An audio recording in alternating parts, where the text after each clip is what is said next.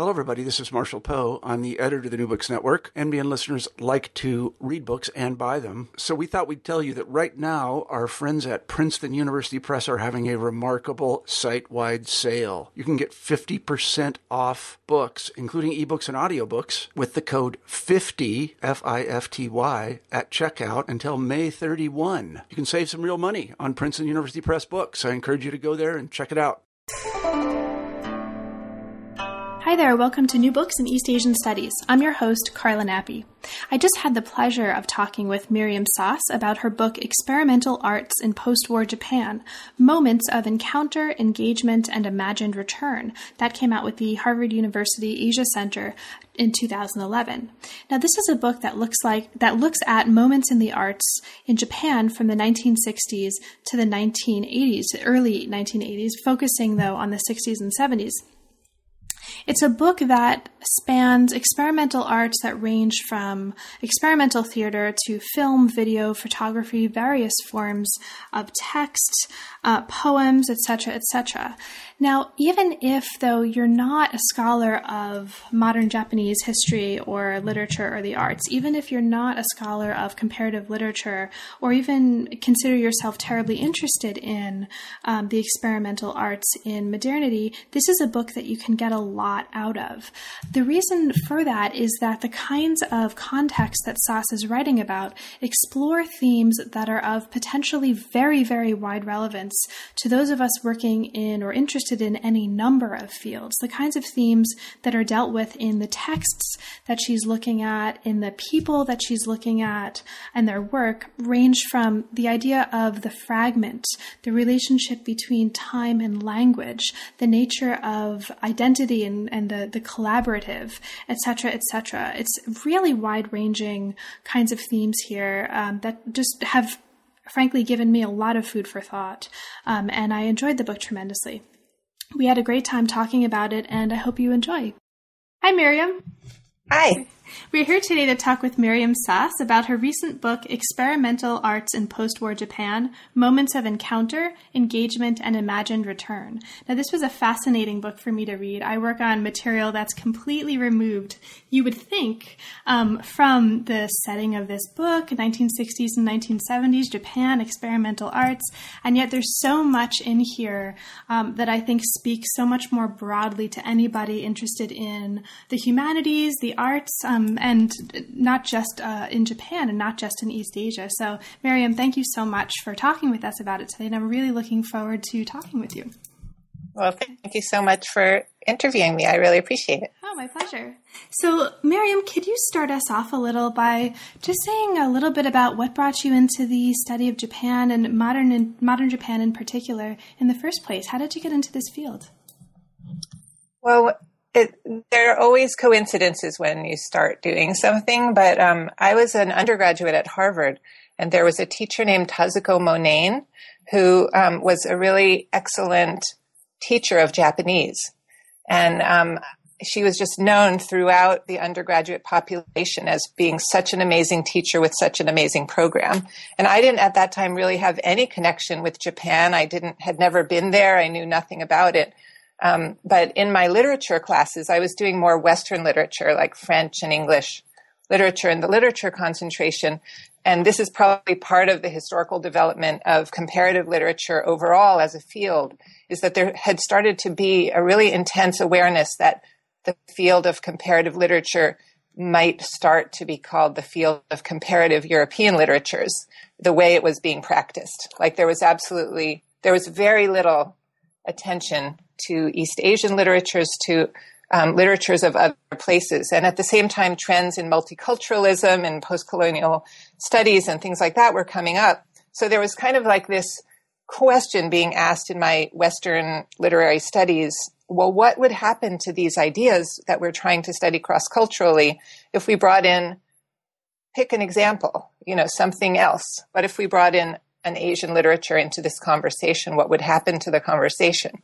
And so I didn't know which non-Western literature to study, but everyone knew that the Japanese program was so fabulous. So I began to study Japanese that way and to travel to Japan. And then there was something called the Japan America Student Conference that is a really great program I recommend to anyone listening or to their undergrads, as a place where Japanese and American students run a kind of seminar together and explore topics they're interested in. So just gradually, little by little, not to mention that it was the bubble period in Japan, so there was a really good good economics for getting fellowships to go to Japan and stuff like that.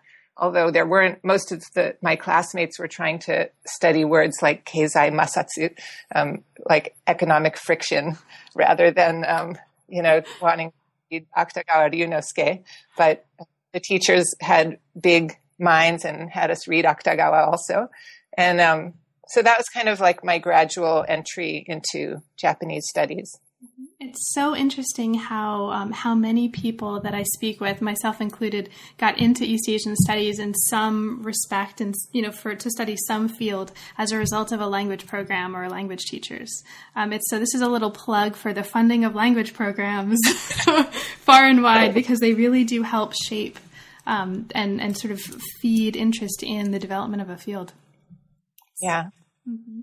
And there was also a program called the College Women's Association of Japan, where a bunch of educated Japanese women got together and decided they wanted to fund some feminist scholars to study Japan comparatively, like in a feminist or gender studies or sexuality studies kind of vein. And at the time I was pretty young and I had no idea what I was really going to study, but that sounded like a good idea. So that was part of how I was able to go over to Japan for my first year of study there. That's great. So if you think about that, like that I had no idea where I was heading with this, but there was this group of people with a big vision that were creating structures and institutions to allow things like this to happen. Yeah.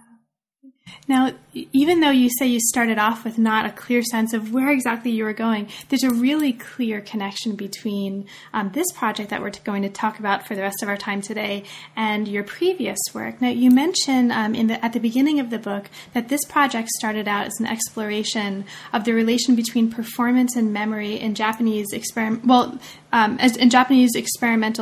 in Japanese surrealism, right?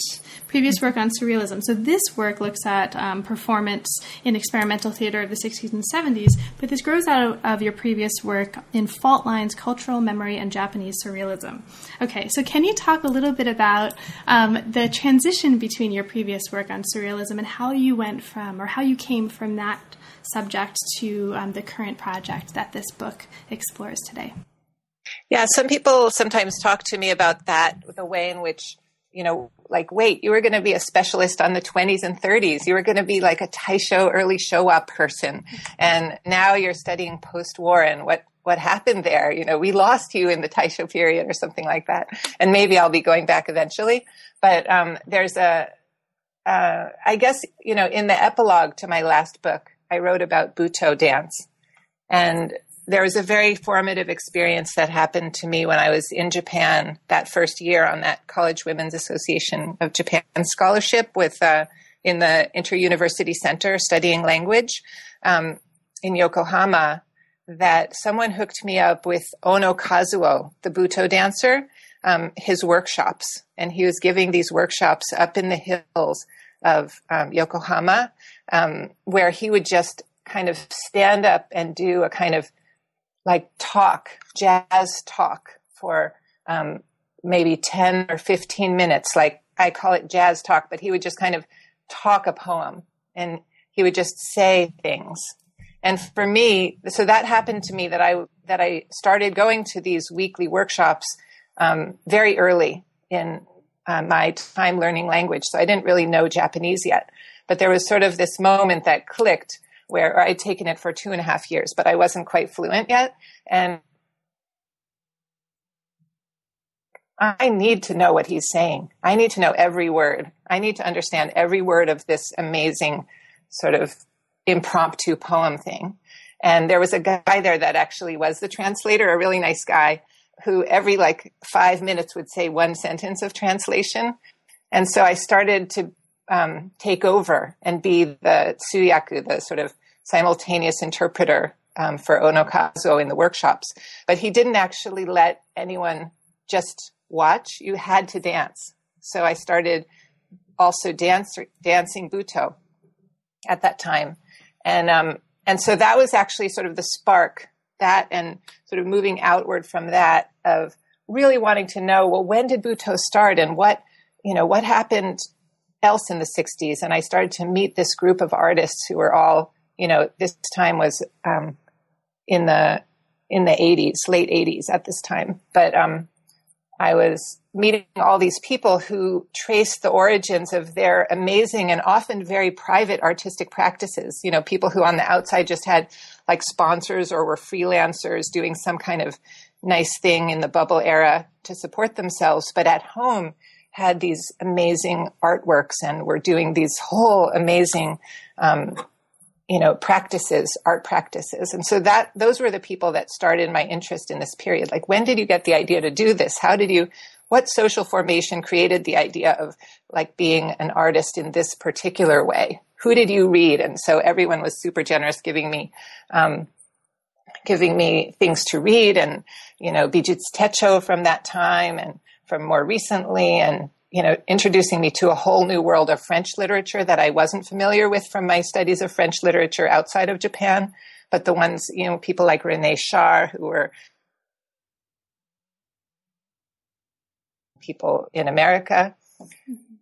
And anyway, so that's a very long story to say that even my first book was actually, I was already interested in the 60s at that time. And when I went back to Yale to study for graduate school after my time in Japan, it seemed like I should try to find out even further back what kind of history of the avant-gardes existed, where did it all come from even earlier. And there was also a certain feeling in sort of East Coast academia that the 60s was a little too recent to work on, and that it was better to work on the early 20th century if you were going to be sort of a respectable literature scholar.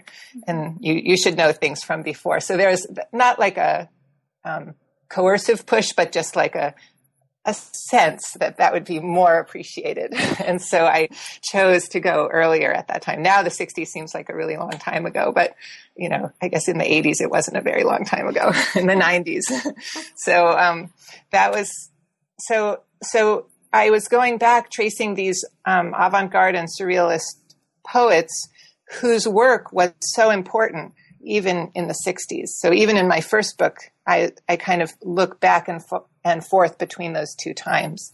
But I knew when I was finishing that book that I needed to move into the 60s and see what happened with bodies and performance. And so it was already kind of inherent in that project in a certain way.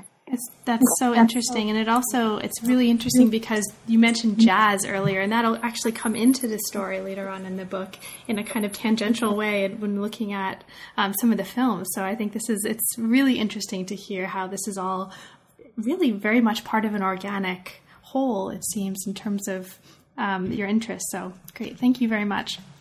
Now, the book itself, this is a good time to get into the book itself. It looks at moments in the arts in Japan, and moments is a very deliberate term. So I'll ask you a little bit about that as we get into this.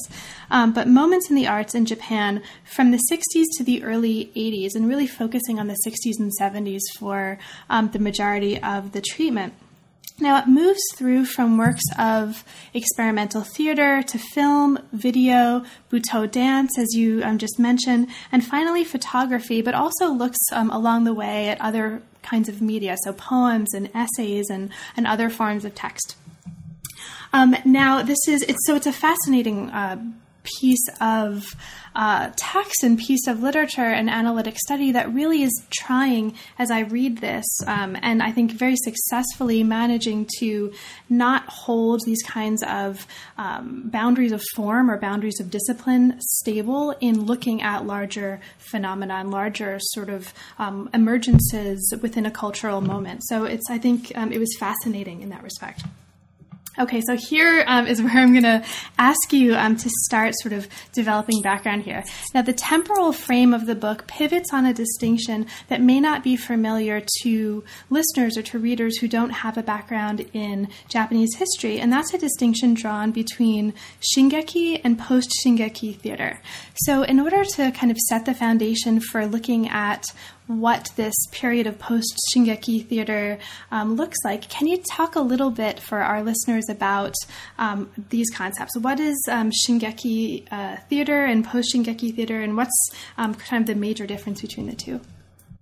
Okay, so Shingeki literally means new theater. Shin is new and Geki theater. And that term was used, so it's already framing itself as a new form of theater that in itself was avant-garde in its time, like in the 1920s when the Tsukiji Little Theater was founded. And people in Japan started to depart from conventions of Shimpa, the kind of melodramatic traditional plays, or Kabuki, or all the forms of more traditional theater that had been central to Japanese theatrical tradition up to that point, also Rakugo, and began to do things like Ibsen and Chekhov, translating plays from the West and doing it in a style that was very much Western-y style, like without full face mask makeup, but more sort of natural makeup, also very much sitting on chairs and drinking tea from Western cups, doing things that you would do in those plays. And at the same time, there was also a movement in film in parallel trying to develop an indigenous or a local Japanese filmmaking tradition that would stand up to what was going on in the West, and a local indigenous theatrical playwriting tradition so there was sort of a let's make Japanese theater, as good as Western theater. Let's write our own plays. And so there were all these new plays being written in that style with dialogue, based on a script. And there were also many avant-garde types of things, sort of more constructivist works being done, or mixes of the two were being done in the earlier 20th century. But by the time we reach the post-war, those forms have come to seem to the youth quite heavily institutionalized, quite conventionalized. Shingeki doesn't sound like a new kind of theater to them anymore. It sounds like old theater. It sounds like realist acting with feelings that are expressed, that are kind of Stanislavskian acting techniques and things like that, which are very well developed. There are these amazing actresses and stuff like that. So, but very institutionalized, very kind of bourgeois. So young people in colleges, like at Waseda or others, started to want to do something different with theater. They had started to hear about Genet. They started to hear about Beckett and get those things translated. And there was a sense that they needed to rebel against those structures of quote unquote psychological realism. So to them, Shingeki meant psychological realism in some form. And they wanted it to go, maybe back is the wrong word, but to re-inhabit the idea of a presentational, spectacular, embodied theater. So post-Shingeki is sort of the push away from that psychological realist Shingeki towards, crazy acrobatics and dialogues that almost make no sense and huge fragmentation. And there's still something going on that you could say has a psychological realism to it, that it captures the crazy fragmentation of the psyche. That's realist in a different way, but they were just interested in creating something completely new, completely different, and sometimes also using more traditional scripts in a very different way, re-embodying them in a different way. So people like Suzuki Tadashi were very central to that. Betsuyaku Minoru, who was writing these incredible scripts at the time, Zo is one of the first plays that kicks off that post-Shingeki movement at Waseda.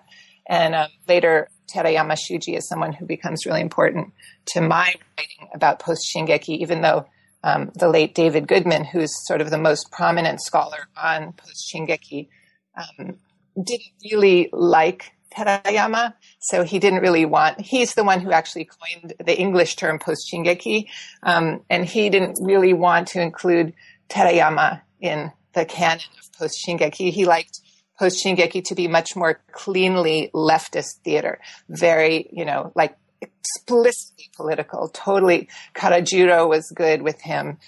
very explicit political theater. You know, Karajuro is someone who had red tent theater in Shinjuku, and people, Oka Makoto is someone who really interested him, and David Goodman is someone who himself participated in these movements. He created a journal called Concerned Theater Japan, in English and Japanese, a bilingual journal in 69, 70, 71. At the time, he was in Japan doing this stuff. Also, Carol Fisher Sorgenfry should be mentioned because she was also in Japan around that time working with Terayama directly. And but anyway, so David Goodman didn't really want Terayama in that canon. But over the years, because I kept bringing up Terayama in my conference presentations and stuff, he gradually, reluctantly was willing to admit that Terayama was in a different way and always exceptionally also part of post-Shingeki. And this is, for listeners, Terayama goes on to be really kind of the focus, or a really central focus of the book in a really fascinating way. And having read this, I can't imagine not thinking of him in the context of post-Shingeki theater. Now, he's sort of this emblematic, fish-biting, amazing figure for me. Was that him, or was that a... Well, you're right, that Terayama, I'm not sure I myself meant Terayama to be so central, but he has this really creepy quality in your psyche that the more you see him, the more you keep thinking about him. So, and this is, you know, this is actually a great opportunity to get right to him. In fact, the you mentioned that he's sort of creepy and ghostly. He actually begins in the introduction of the book by dying, or rather the report of him dying is something that begins explicitly the first sentence of the first paragraph of the introduction. Terayama is dying. This is really the end. And this is a quote from 1983 that you give us to open up this story. Because he's so central to the book and he's such a fascinating character, can you get us started here by talking a little bit about him? Who was he? Why was he so important to the story, and what drew you to him in particular in the first place? It's interesting to try to trace how I started to get interested in Terayama, because he does have this kind of quality of just being everywhere. And you start to look at these works. Terayama is interesting, and he may have been part of the inspiration of the cross-medial focus of my own research. You know, people like you have just so clearly noted how this work doesn't stick with just literature or just film or just photography. And if you describe who Terayama was, he was born in Aomori-ken, and there's actually a really nice Terayama museum there that I recommend people go to learn more about his work. But he came to Tokyo and worked in so many different forms. He started out as a poet, but he was working in somewhat traditional forms, but breaking. So he actually was connected with Kitazono Katsue, the surrealist poet. He had a big enough ego that in high school he was already willing to write this very famous, very established surrealist poet, Kitazono, in his VOW, his VOW magazine, and send a poem in and become part of the sort of in-group of that coterie magazine.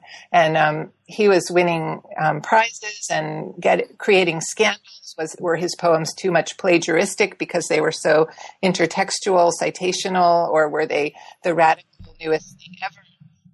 His work is so deeply imbricated with everything around him that it's like, wait, was he just kind of lifting this? Or and his autobiography is full of legends and sort of errors, and people are constantly trying to figure out what the real true story of Terayama was and which parts of his autobiographical writings were true and not true. But he wound up working in most significantly in theater, in experimental cinema, and also as a boxing critic, and he also made this postcard art, and so many different fields. You can find a little piece of Terayama, and also as a writer, writing essays, publishing books. So he had a really broad range across media and didn't seem to stand on that distinction, which is actually something that I noticed also in my artist friends that I met when I went to Tokyo way back when, that they tended to sort of do pictures and poetry and pottery and film, and It wasn't like, oh, you had to be trained in this to do it or something. It was like your vision was what was important, and you could bring it into all these different places. So that's great. And just in describing him, a few of the things that you mentioned really struck me, because they'll go on to become really central themes in different ways for the rest of the chapters. Just mentioning the importance of some idea of the authentic, or a concern with an idea of the authentic, a practice of citation, which we'll see coming up later. And also the importance of a practice that integrates and an idea of fragments and fragmentariness. And you mentioned this also earlier, and this is also kind of implied in the notion of a moment that you're bringing up in the book, and even in the title in the book itself. So I think in many ways, this is a great figure to open with, and this is really emblematic of many of the concerns that'll come up in different forms and in different sort of ways in the work of different people throughout the book. Yeah. Now, there's a whole, Terayama has a way of pushing towards authenticity or asking for immediacy in his rhetoric. So he always wants everything to be a direct encounter and an immediate, transformation. But his actual practice is so much more mediated, fragmented, repeated, intertextual, much more. So seeing the tension between those two things in Terayama, I think, winds up becoming emblematic of what a lot of artists in this period were struggling with and working with rhetorically. And conceptual stuff like that. The culture of the copy and, what was happening. There were Xerox machines. The whole idea of copiedness was incredibly fascinating. And what did it mean that photographs and art could be replicated in a particular way that wasn't so much in the concept of art before? That set of concerns was really important to art historians as well. Mm-hmm. And this is also just personally coming from the field of history, which is my home discipline, and sort of the kind of conceptual concerns that I tend to think about tend to be in the practice of a historian. And all of these, or the imbrication of all of these concepts, the authentic practices of citation, the relationship of language and the possibilities of language for telling a story and for sort of constructing memory, working with fragments, and the kinds of texts also that for the scholar of these kinds of documents or these kinds of moments, and we'll get to that in a minute, come out of these sorts of performances. This is all, I think, really fascinating also to think about in the context of the kind of work that a historian does. And so I think this is really conceptually opening for people who sort of practice the craft of history as well. So that's just, as a side note, I really got a lot out of this for that reason.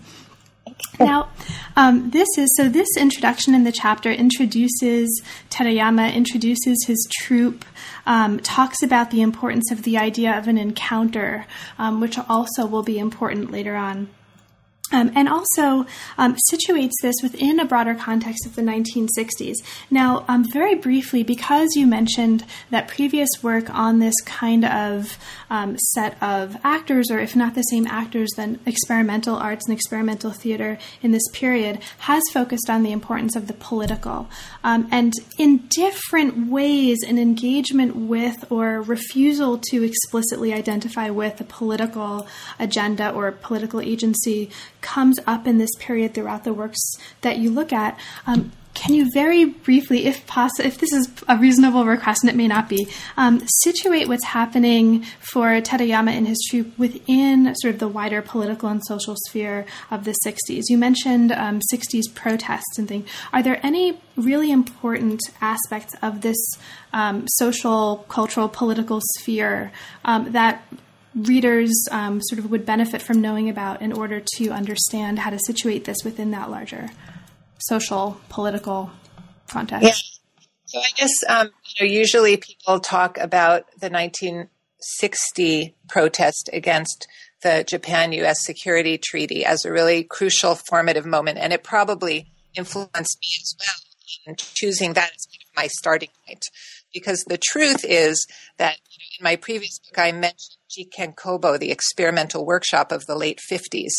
And so you already could talk about the rise a lot of intermedial and experimental artworks in the late 50s, and you would, no one would protest and say you started too early or something like that. But for me, because of that particular moment of 1960, and that so many, you know, also the Sogetsu Art Center had already begun its activities in the late 50s, and by 1960, the moment of the sort of most famous or among the largest protests against the Japan-U.S. Security Treaty, everyone, there was no one who could avoid doing something about that, either saying that it was futile and that it was pointless, or critiquing the way in which the different factions were not cohering well enough, or jumping in and saying, this is what we need direct action. So the whole idea of direct action, which is so important throughout the 60s in the arts in America and in Japan and in Europe, is intimately linked in its as an idea with the idea that there are these protests and there are these students taking to the streets and getting their bodies hurt, you know, and you see on TV, and also not to mention the role of the media and TV and sort of making the consciousness of these things really available to many, many people. So, you know, just seeing people bashing down the doors of the Diet building and, you know, hearing about injuries and hearing about then memorializing events. And you, I think that although Terayama himself was mostly disengaged from the actual protests, and he really protested against good guy, bad guy, kind of cops and robbers narrative. That narrative seemed wrong to him, and that, you know, if you just claim you're a good guy and the police are the bad guy, then you don't understand that you've internalized these incredibly powerful structures of domination in your own psyche, and that you're actually obeying, even by disobeying, you're within a very oversimplified narrative that needs to be questioned and needs to be delved into on the level of sexuality, on the level of family, on the level saying like, I love my mother and father and I'm loyal to them to the end, but I hate, you know, the police. There, that's too simple for him. And plus he was very sick, so he was in the hospital quite a lot and was unable to participate in some of these things as well at times. So that particular note came from a time when he was in the hospital while protests were taking place. So going up through the 60s, people usually speak about the high-growth economics of Japan, so that going up through the 60s, by the time 1964 is the Olympics in Japan. So there's this huge push to clean up Tokyo and clean up the streets and kind of make Japan presentable to the West. And that's something that comes up very often in artists' works, that they're in some ways making fun of this kind of sanitizing impulse that, or just kind of noticing the shame and the dark side of what is implied by the need to constantly clean up things and rebuild. And many of the avant-garde artists are actually interested in the dark and the dirty and the smelly and all the things that are trying to be shoved aside in the preparation for 1964 Olympics. And then as you go up through the 60s in this kind of incredibly schematic, and you're a historian, so you could, in every month, something different that happened. But, you know, going in 68, 69 and up through that time, there's an incredible emphasis on technological development, on economic development in Japan, so that Japan's growth, economic growth, is one of the highest in the world at that time. And so you could say that thanks to that prosperity, there is some extra slack created for things like art, and for people to live as artists. They have enough food. They, you know, that there's wiggle room in the world for people to come and see plays and support the arts. And so that's kind of a nice aspect of it. And something that I noticed also very much in the bubble period when I was there, because it was in some ways paralleled that kind of sense of, whoa, you know, artists, lots of bills in their pockets. That's a lot of bills for an artist to carry around, you know. So, and that that allows a certain amount of freedom and a certain amount of leeway to create art. And at the same time, I wouldn't want, probably in my book, I didn't emphasize enough how fluid the boundaries are between commercial studio productions and these avant-garde underground productions. There's actually quite a lot of movement of every artist between the kind of studio or publisher run or corporate connected art forms, and which they are using to support themselves, and the sort of underground stuff, which is also probably supported in most cases. Like if you think of Sogetsu Art Center, supported by Teshigahara's father, Teshigahara Sofu, because of his empire, his son is able to launch this incredible art venue. So there's a lot of fluidity. A lot of the illustrators and a lot of the artists and all the photographers in the photography section are struggling with what it means that the mass media exists, that they are part of the mass media apparatus in their photography, commercial photography practices of some kind, even journalistic photography practices, and yet they want to do the anonymous photograph. They want to make a photograph that it doesn't matter who took it and nobody paid for it, and it just, somehow captures a fragment of something. So they're struggling with that very fluidity of boundary between their own imbrication in that high commercial capitalism and the art practices that they all claim are disconnected from it and are in protest against it and are trying to critique it. But there's quite a bit of movement between the two. Mm-hmm. Great. And the bringing up the fluidity of boundaries brings us, I think, very nicely into the next part of the book, and the first chapter, which looks at one of the works and one of the figures that you mentioned briefly before. This is Betsuyaku Minoru. And his play Zo, which is from 1962, and which launched, or is said to have launched, the post-Shingeki movement. This is a fascinating account. This is a fascinating seeming play, which I've never had the benefit of seeing, but I'm completely want to learn everything about now after having read this chapter. Can you speak a little bit to this figure and to this play in particular, and why it's so important for the themes that you're writing about in the book, for listeners who may not yet have had a chance to read the book? Betsuyaku Minoru, to me, and what sometimes gets called, and this is probably an oversimplification, the Japanese Beckett, because his scripts are so interested in language itself, in the density of language, in the movement and flow of dialogue. And so he was a Waseda student right around the same time that the famous director Suzuki Tadashi was also a Waseda student, so they were working together, although Betsuyaku dropped out. But he, so as a student, as a college student, and college students can take heart that your college plays can go down later, in special circumstances at least, that they were together. And so he was part of this group that was working at it was called the Waseda Theater, and then became the Waseda Little Theater.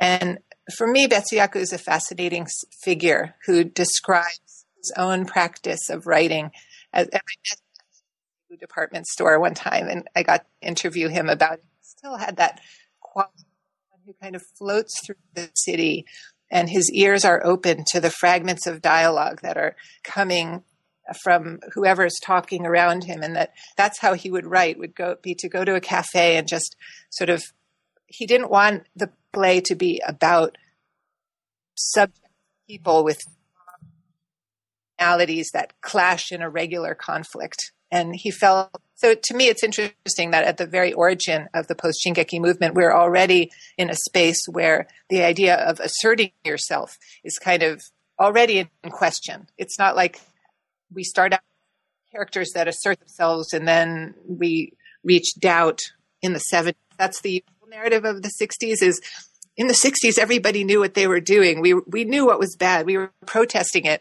And then in 1970, everyone lost heart in the when the Japan-U.S. Security Treaty was renewed yet again after more protests and the Vietnam War and blah, blah, blah. So usually and like Tom Stevens' book in 1970, Osaka Expo,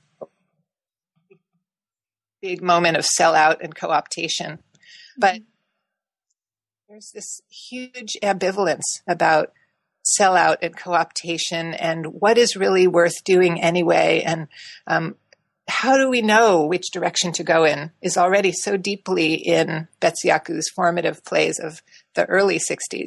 And so that's something that I wanted to really take notice of. And particularly in Zo, where it's about the aftermath of the atomic bombing. And the character, the main character is an invalid who's affected by, he's a hibakusha, a victim of radiation, who's affected by atomic bomb disease, and he's in the hospital. And so it's very explicitly has historical quality, but it also, and he wants to show their witness, but the play itself frames him and his nephew as his nephew doubting that this is at all possible, and himself also doubting maybe he isn't up to the task of conveying what really happened. So maybe that connects for me to the sort of original formulation of the book about memory and its expression, or the passing down through the generations, trying to express historically from one generation to another, and what is expressible, or what to try to express and explain in the present what the past means and how the next generation never quite takes it right. Maybe you're just showing off or something. Now, this actually mentioning his working habits, and you mentioned later in the book that this fact of him actually sitting in cafes and incorporating chance conversations that he overhears into his scripts.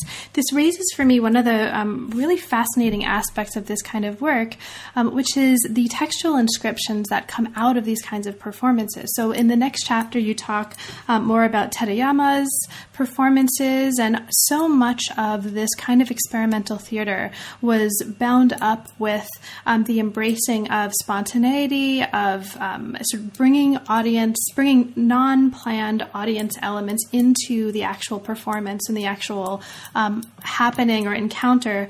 This raises, at least from the perspective of a reader, really interesting kinds of questions and ways of thinking about what it means to study this from the perspective of a scholar in the 21st century now.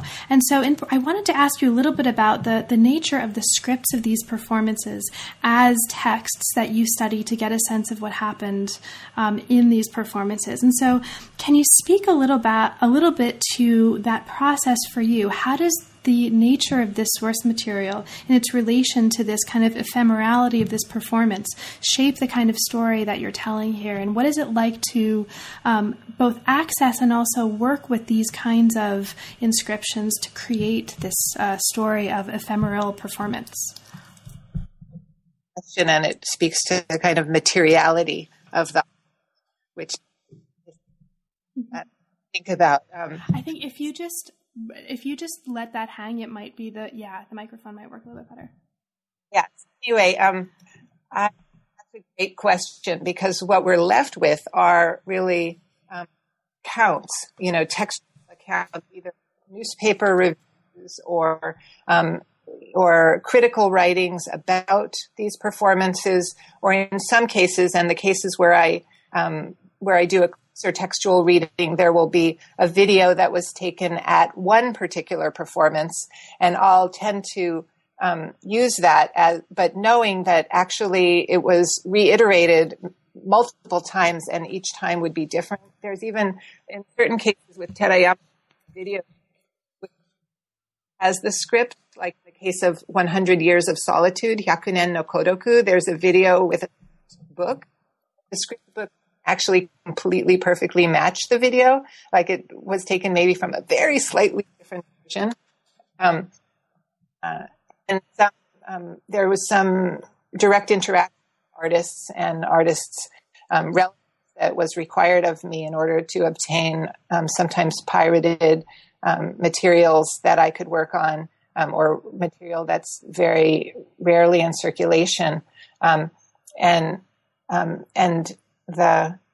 So there is a difficulty for me around telling the stories, because I am very much trained in textual reading and close reading and kind of hermeneutic reading, where we take the object, you know, the work, as a kind of a text to look at.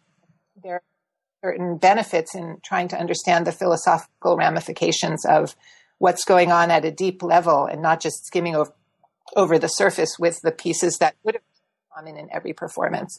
So I tend to delve into actual dialogues that are written down after the fact from often improvised performances, but the improvised performance, sometimes there would also be improvisation very on the level of the text. So the authorship is not so much Terayama as his troupe, who are making up some of these words.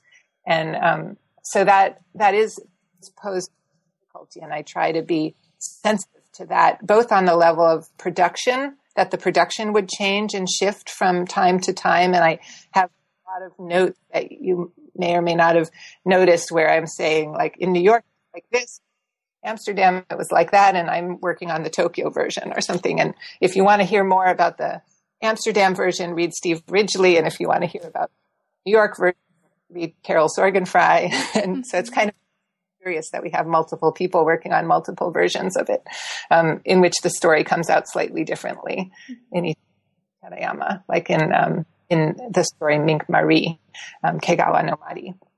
But so for me, I need to balance that. So on the level of production, the fact that there were improvisations, but still wanting to take seriously the sort of close reading of the version that I'm working on. And then at the same time, realizing that at the level of reception, often something like 100 Years of Solitude, there are these 5 stages, and a real human, regular, normal audience member wouldn't actually be able to absorb all the stuff that's going on at the same time. Sometimes sequential, and it would take turns, but sometimes there would be things happening simultaneously or too far away for you to really see.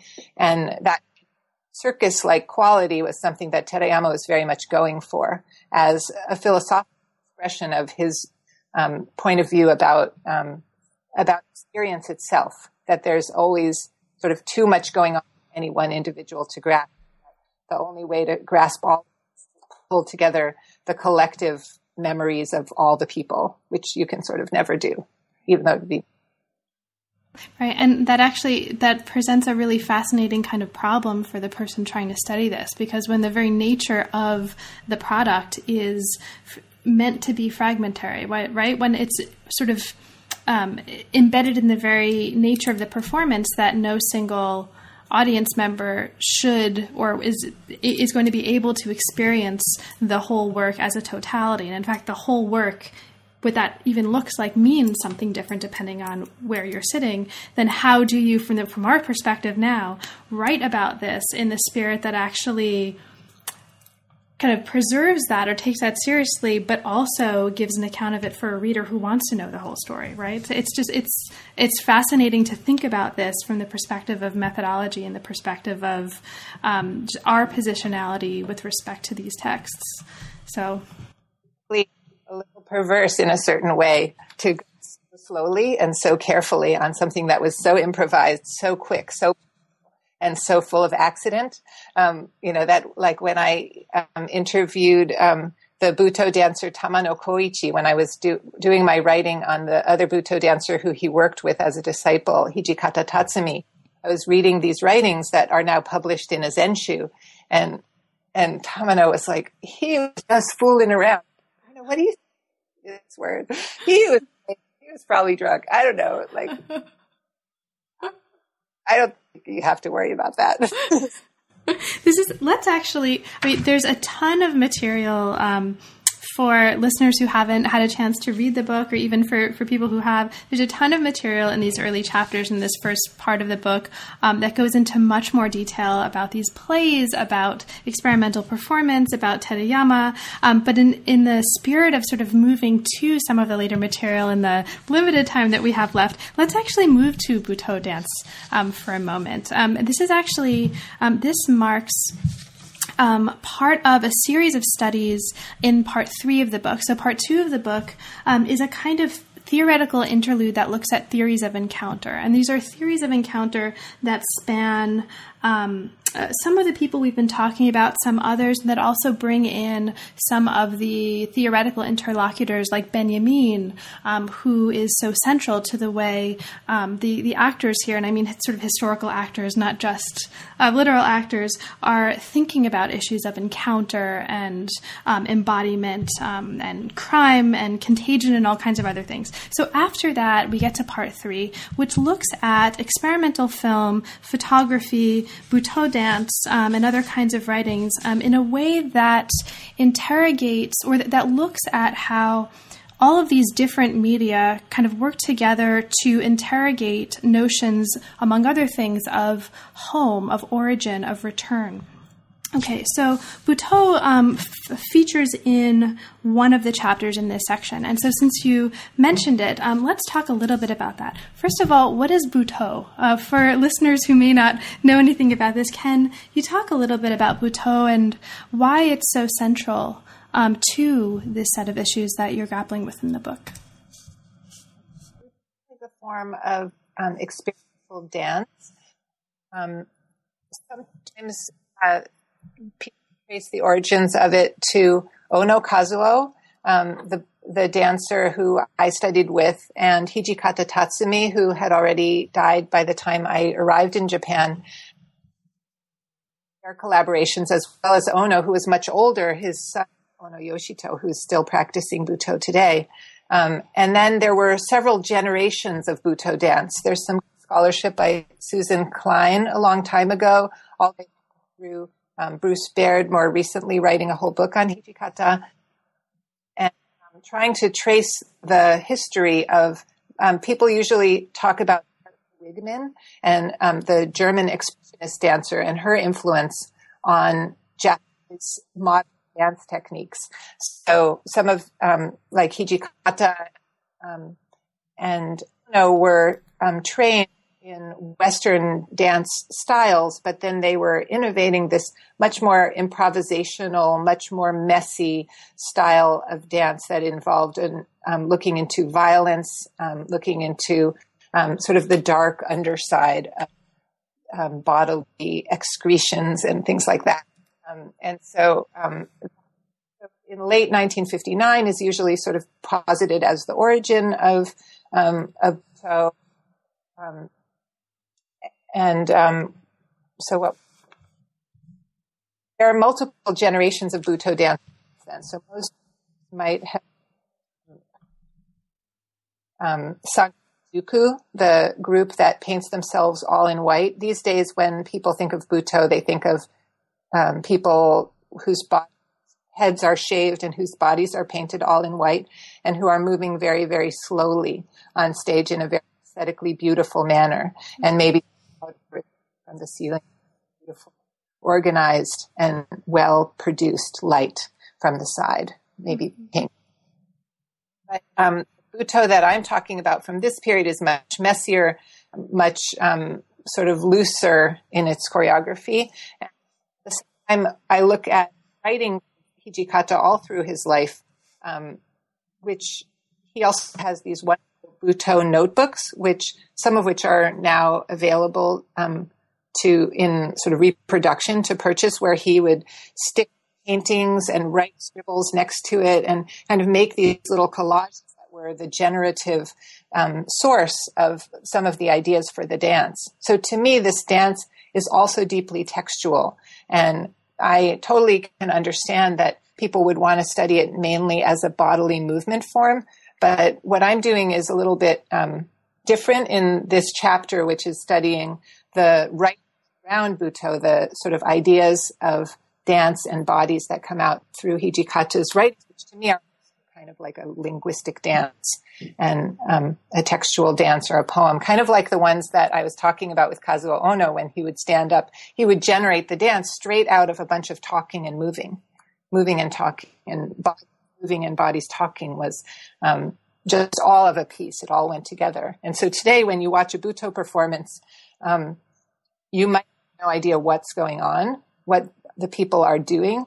But a lot of times, if you go to the rehearsal, I've done sometimes translations for rehearsal, and they'll say, okay, now cats are waving at the moon. Cats waving at the moon. And they're like, oh, helps. That's interesting. And that the blue light has to come on at a certain moment. And so there'll always be like this kind of architectonics of language and metaphoric imagery that dance is built around. And that actually the idea of bringing up an architectonics of imagery and the relationship of this kind of movement to a textual form of some sort also brings in the other two chapters in this section. And I know we don't have a whole lot of time to talk about this, but there are, for listeners, there are two really beautiful chapters that bookend this. One looks at experimental film, two films from the 1960s and one from later in the 60s, that trace post-war representations of the A-bomb, but trace it in ways that really explicitly move away from a kind of explicit visual representation that fetishizes the image of the mushroom cloud.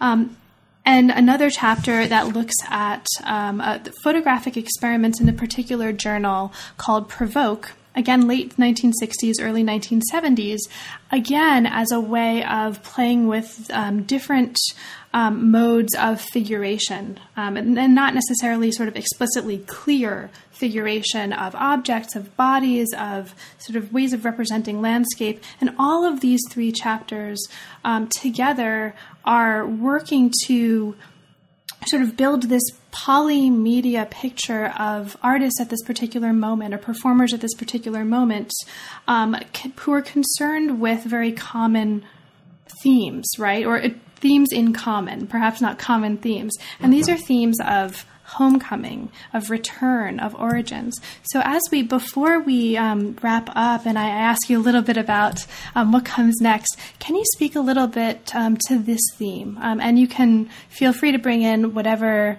your most favorite works maybe that you mentioned in this section or that immediately come to mind in talking about that. Okay. To talk about the theme of homecoming or return, it's very easy to be misunderstood because when people even use the word return, they think of something like the return to Japan, Nihon e no kaiki, really scary. Any kind of notion of home, notion of origins brings up a long history of nationalist engagement with we have to go back to the true spirit of Japan, and crazy. And so I always need to sort of be very careful in even using those words to outline how for these artists, the word or the idea of return or origin is always present, comes out, but it's always kind of pushed that we don't have to return to authentic past as it really was. There's never a possibility of getting back to that it really was, but that we're still inventing and we're creating and we're using the idea as a generative movement for something that ultimately comes out. So I always think of Kata's line about the origin is something that secretes itself. So you're like your skin sweating or something, that there's origin is not something you go back to, but origin is something that comes out without your actual control. It comes out of your pores or your nose or something even yuckier, kind of squeezes itself out, kind of dark, yucky, and is present, but is not in any way is not only about the past, but is actually a movement toward the future. And so those kind of images are, clearly we have structures like the emperor system, that are return to origin in this very straightforward way. So to my mind, these artists are aware of those kinds of uses of the idea of return, and they're taking them and they're doing something completely twisted and perverse with them that makes it like very comfortable for some readers to find out. So I like that. And And for me also, there's, the idea in photography of indexicality, of like that a photograph being in what way exactly connected to the reality, the thing that's photographed. And by Provoke photographers swishing the camera or, but not as technique quite yet. Eventually it becomes sort of framed as a style or technique that can be co-opted by the art market, but, blur, out of focus and swishing movement of the camera and the body photographer being somehow implicated are ways of decentralizing and destabilizing the relation between the photograph and the world that's being photographed. That is not to capture something of the real, but the real in this sort of ungraspable form.